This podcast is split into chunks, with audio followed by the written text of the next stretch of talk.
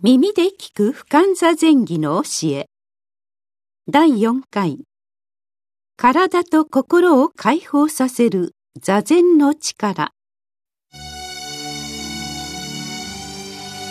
この配信は曹洞宗の提供でお送りいたします。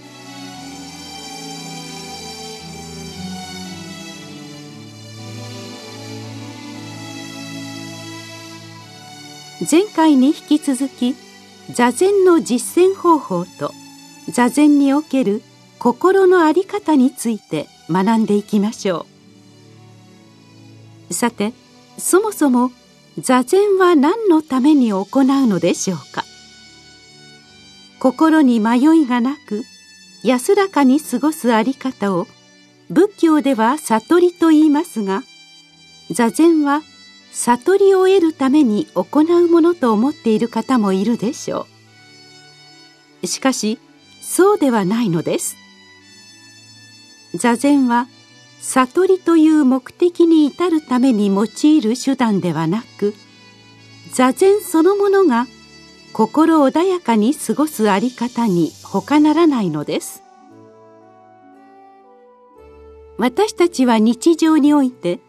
自分流の考え方ものの見方をしています。そのことがかえって自分自身を縛っているのです。座禅の実践は自分自身が作り上げる私というフィルターを一度外してくれる力があります。そのことによって自分自身についても過不足なく捉えることができ地に足をつけた生き方ができるのです。不感座前儀には獲物を捕獲するための網や籠が届かないという一文があります。座禅によって自分を縛っていた囚われから解放される様子がよくわかる表現です。このようなことが実現すれば誰もが生き生きと生活することができます。不感座前儀では竜が水を得るようにまたは虎が山に身を寄せるようにといった表現を用いてそれぞれが本来の在り方を思う存分に発揮する様子が描かれています。生きる上では心が沈み込んだりあるいは浮ついて気持ちが散漫になったりすることもあります。しかし座禅によって人それぞれが落ち着きを取り戻し生き生きと命の輝きを放つことを不感座禅儀は教えています。ところで座禅を終える時はどのようなことに注意するのでしょうか？不感座禅儀には立ち上がる際には徐々に体を動かし静かに立ち上がりなさい。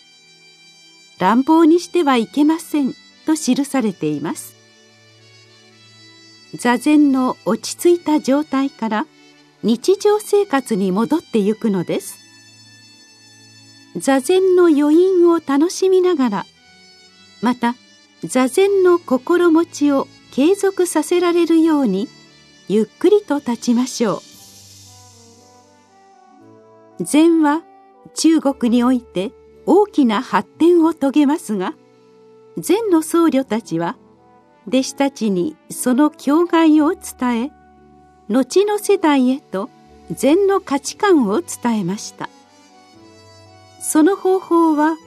問答という形であったりあるいは棒で叩いたりはたまたげんこつを振り上げたりとさまざまなのですが頭でばかり理屈を考えているのではこうした禅の境地を受け継ぐことは決してできないでしょう。ましてや神通力などの不思議な力でわかるはずもありません。座禅の実践には世間的な駆け引きや打算先入観や思い込みといった自分自身を縛る思考から一度解放させる力があります。これこそが人間の思考が生じる以前の仏様の悟りのあり方そのものなのです。